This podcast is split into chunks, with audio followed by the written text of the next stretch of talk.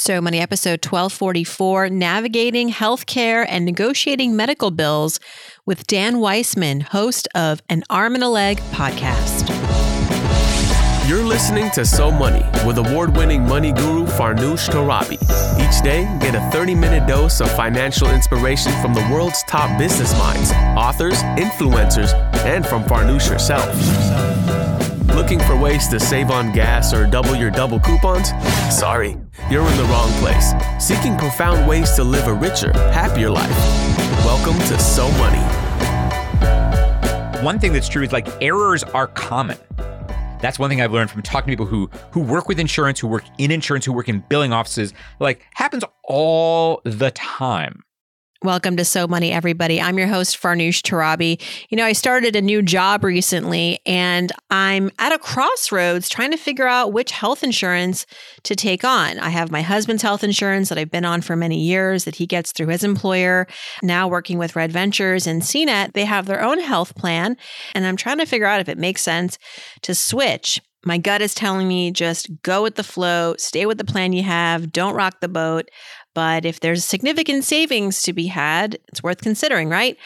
Anyway, all this to say, the focus of today's podcast will be health care. We've this is something we all have a story about, right? Whether we are on our own health insurance plan because we're self-employed, we get it through our employer, or we have nothing and we're trying to figure out how to get coverage. Our guest is Dan Weissmann, who is a former reporter for Marketplace and WBEZ. He has recently started his own podcast called An Arm and a Leg, exploring the crazy costs of healthcare and what we can all do to navigate it. As Dan says, there's no magic that can fix the mess of American healthcare, but he does offer his listeners, and on the show today, he'll talk about some of the ways to navigate the system and feel like you're winning. Learn how to evaluate your insurance for one, especially if you get to choose a plan. Uh, Dan talks about how to negotiate for a better price, the importance of shopping around, and how never to take a bill at face value because there is often a mistake. Here's Dan Weissmann. Dan Weissmann, welcome to So Money. How are you? I'm great, Farnoosh. Thank you so much for having me. I am thrilled to have you on the show. You're covering a very difficult topic on your podcast, but always in your signature, approachable style. Your podcast is called An Arm and a Leg, uh, helping Americans navigate uh, and, in some cases, combat this debacle that is our current healthcare system. Uh, you described this as one of the toughest parts of financial adulting. I couldn't agree more. Uh, we're going to get into some of these surprisingly helpful saving strategies that you've unveiled and continue to unveil on your podcast. But I understand that your motivation for this, and you come to this with so much radio and broadcast experience, reporting, investigative reporting experience, you wanted to focus on healthcare because you had personal experiences with this. Yeah. And I mean, like me and everybody else, we're like, who doesn't? In my case, in my case, I would say, going back a really long time, I was I have a congenital heart condition. Uh, it doesn't bother me, doesn't doesn't impact my life, but I need to get uh, monitored every year or two to make sure nothing bad's happening. And uh, you know, the first time I left a job and thought I would go out on my own, I was like, "Oh, I'm going to need health insurance." And this was in pre-Obamacare days, and insurance companies were like, "Nah, you can't have health insurance. Uh, you have a pre-existing condition." And there was some very expensive workaround through the state called a risk pool for people like me, of which there are zillions, where I paid extra high premiums for uh, insurance that didn't cover the one thing, you know, that could potentially be a big deal for me. And I was like, this sucks. This is terrible. And like everybody else, you know, I just got medical bills and was like, this is weird. Why is this so high? And so the the thing that but the thing that tipped me over the edge was you know, I left another job. This is much more recently. This is in 2017. And I was like, you know what's really terrible about this is that uh, I think the next step for me is doing my own thing. But how the heck can I do that if I need to buy my own health insurance and it needs to cover the specific doctors that I see? And like, I think I might need a new career. So that was really it for me. I was like, I was like, I was like, I think I need a new career, uh, which sucks because I really like this one. And I was like, you know, I might not be the only person who has this problem no, not even close. You know, it's interesting. We just finished recently on this podcast a whole week on helping people navigate quitting their jobs. As you probably have been reading about this great resignation. But what's giving a lot of people pause, and not just now, but always and always has given people pause, is how am I going to secure my benefits? If I'm, whether it's the gap in between now and the next job, or I'm going to become an entrepreneur, start my own thing. How is, I mean, we know we can go to the marketplace and we know there's Cobra, but still, it terrifies us. What's your advice? Oh man, I wish I had good advice for this. Like, oh, I have the key that unlocks this. It's going to solve all your problems. I don't. You're absolutely right. Cobra is there. Part of the stimulus package passed early this year makes Cobra, in some cases, much more affordable for a lot of people. So that's good news, something to know about. Also, that same stimulus included bigger subsidies for plans on the marketplace. And in some cases, for folks with lower incomes or if you've been on unemployment this year, they can be like, you, you could end up in a plan that costs you nothing.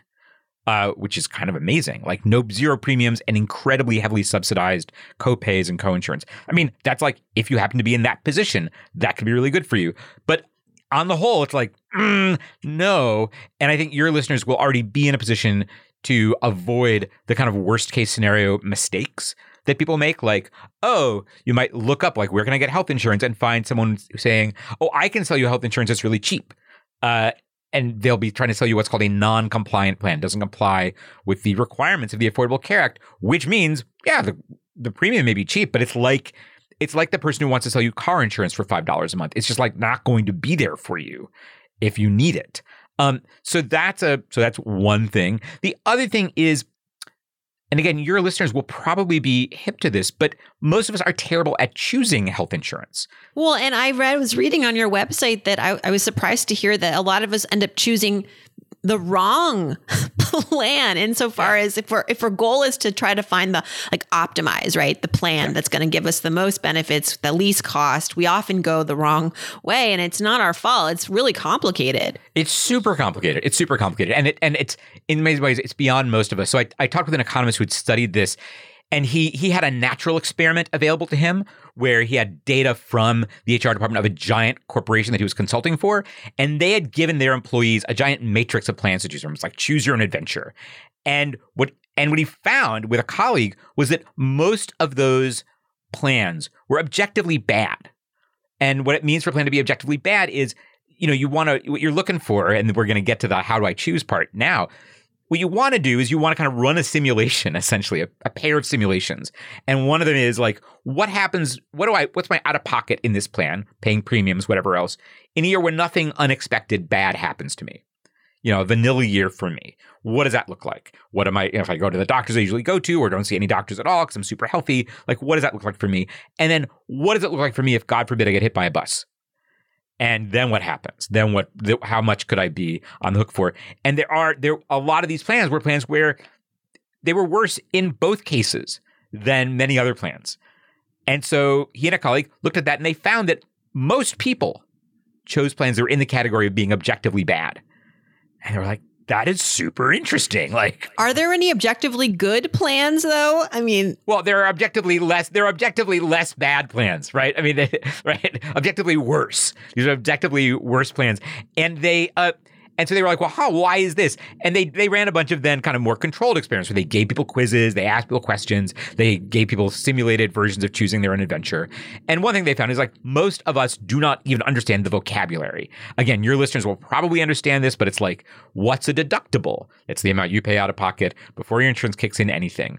What's a copay? Well, that's kind of straightforward. It's where you go to the doctor and like, that'll be 20 bucks. What's co-insurance a little trickier this is like okay you got to go to the hospital they pay they're like 80 20 they pay 80 you pay 20% which is a lot that's your co-insurance there's all that and then there's more and more and more and more and more and most of us you know that all makes sense to people who live and breathe health insurance because it's their job. But for most of us, we're like, what is all this? And they make it more complicated all the time because they're always looking for ways to spend less money on us. So that's one. It's just studying up, knowing the terms.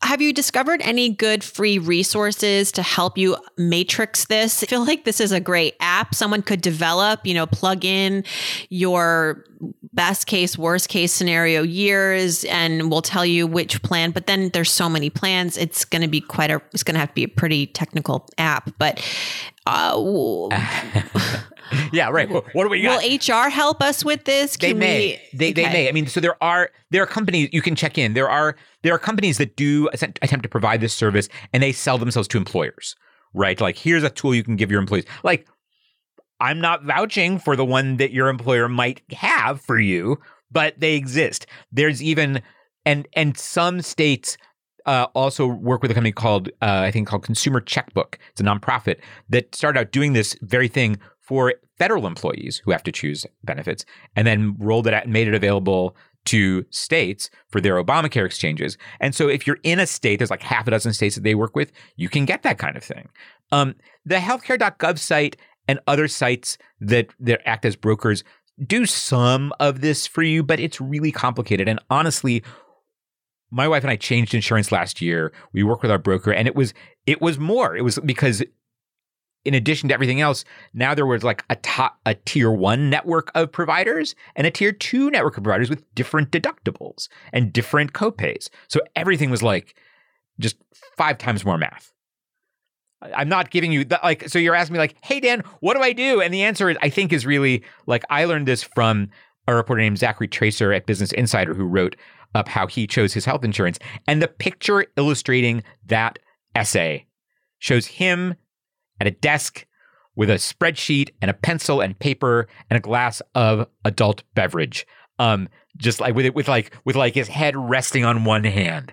Like it sucks. It's hard you kind of have to approach it like what is this Bitcoin thing I keep hearing about? Question like, everything. Yeah. Yeah. Um, yeah. Yeah.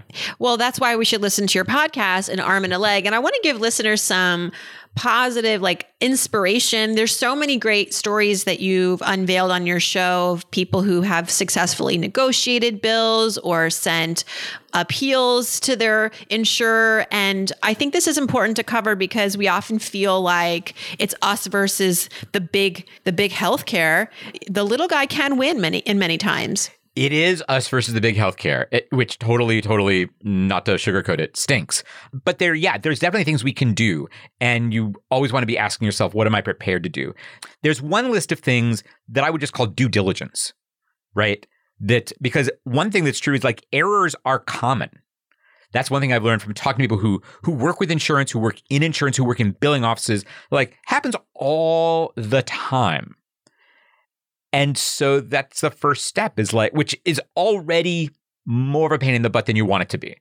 Cause you know, you you you you get seen, yeah, you get seen and like now I've got five bills from this medical encounter, and one some of them are from providers I never heard of, and now I'm getting five things from my insurance company that say this is not a bill, right? I mean, this is like if anything gets at all complicated, that's the due diligence. I don't want to minimize it. Like the things I think that you probably that, you, that I know you talk about all the time about just like being organized, having a mindset where I'm taking time to take care of myself financially.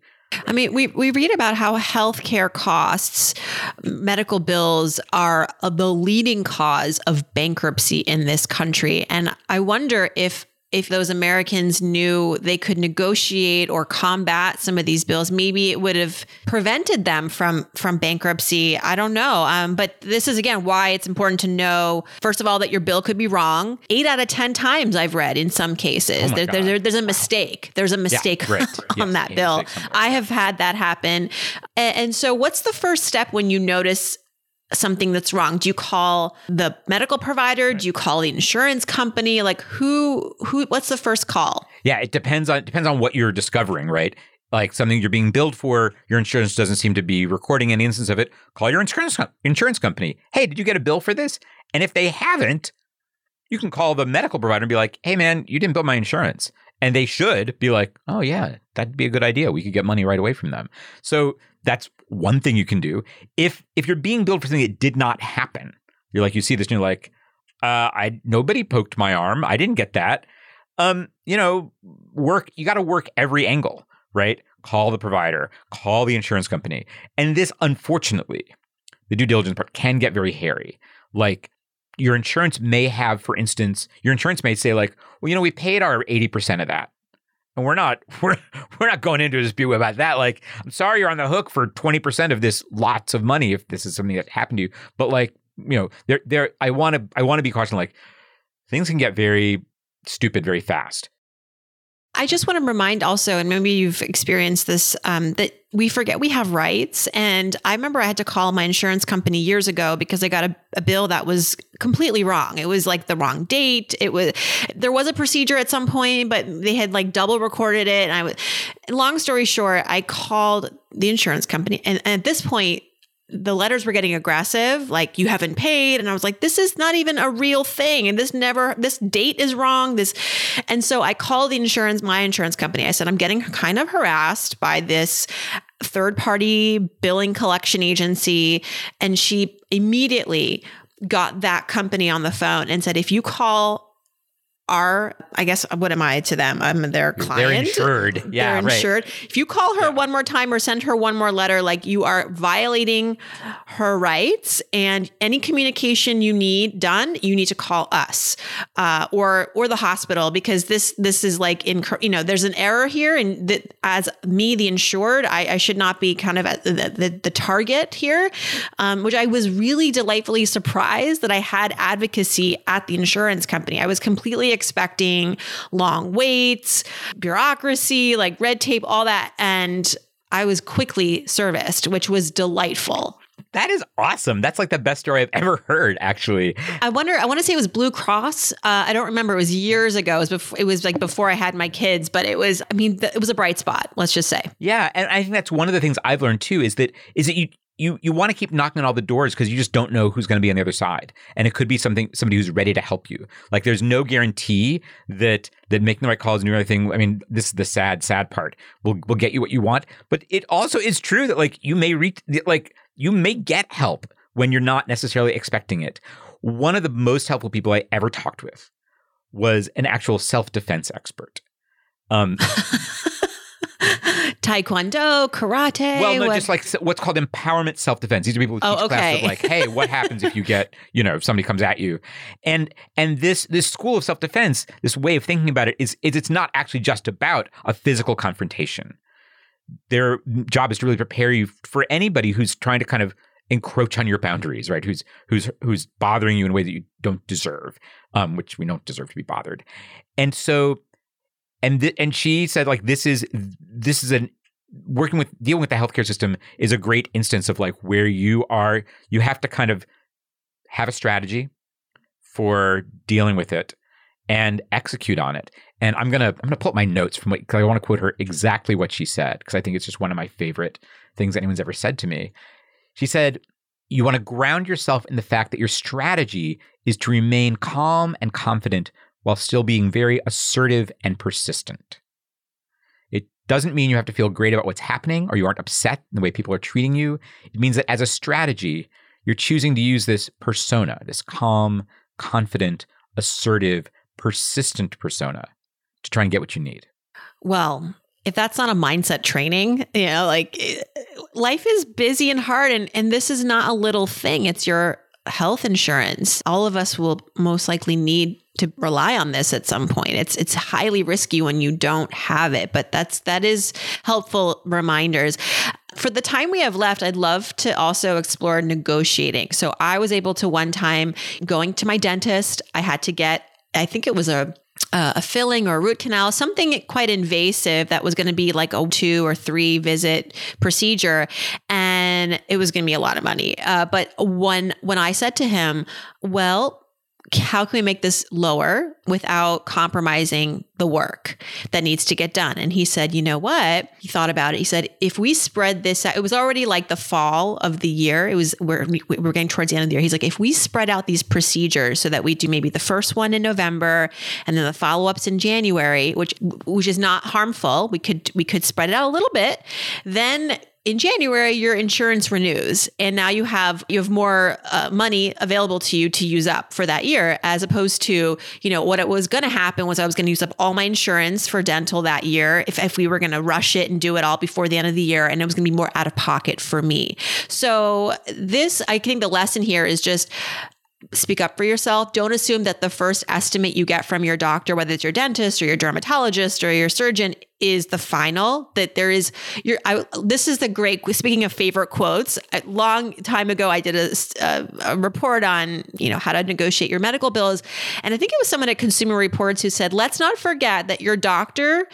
Is also your fiduciary and has to also have your best financial interest in mind when they're advocating for you. It's not just medically advocating, but also financially advocating. Hopefully, I mean, that's, they're your fiduciary. So you go with that, with that baseline understanding. And I think you're going to find success in that as you try to navigate this and save money. Absolutely. Absolutely. I mean, I've had the same kind of experience where we, I lost a medical device on the train and oh. getting it, it was it was bad. It was bad and and it wasn't it was like new to me. My insurance wasn't going to replace it. There was all kinds of business I needed I needed to both as it happened my insurance hadn't fully paid for it. They were renting it in case I stopped using it or anything.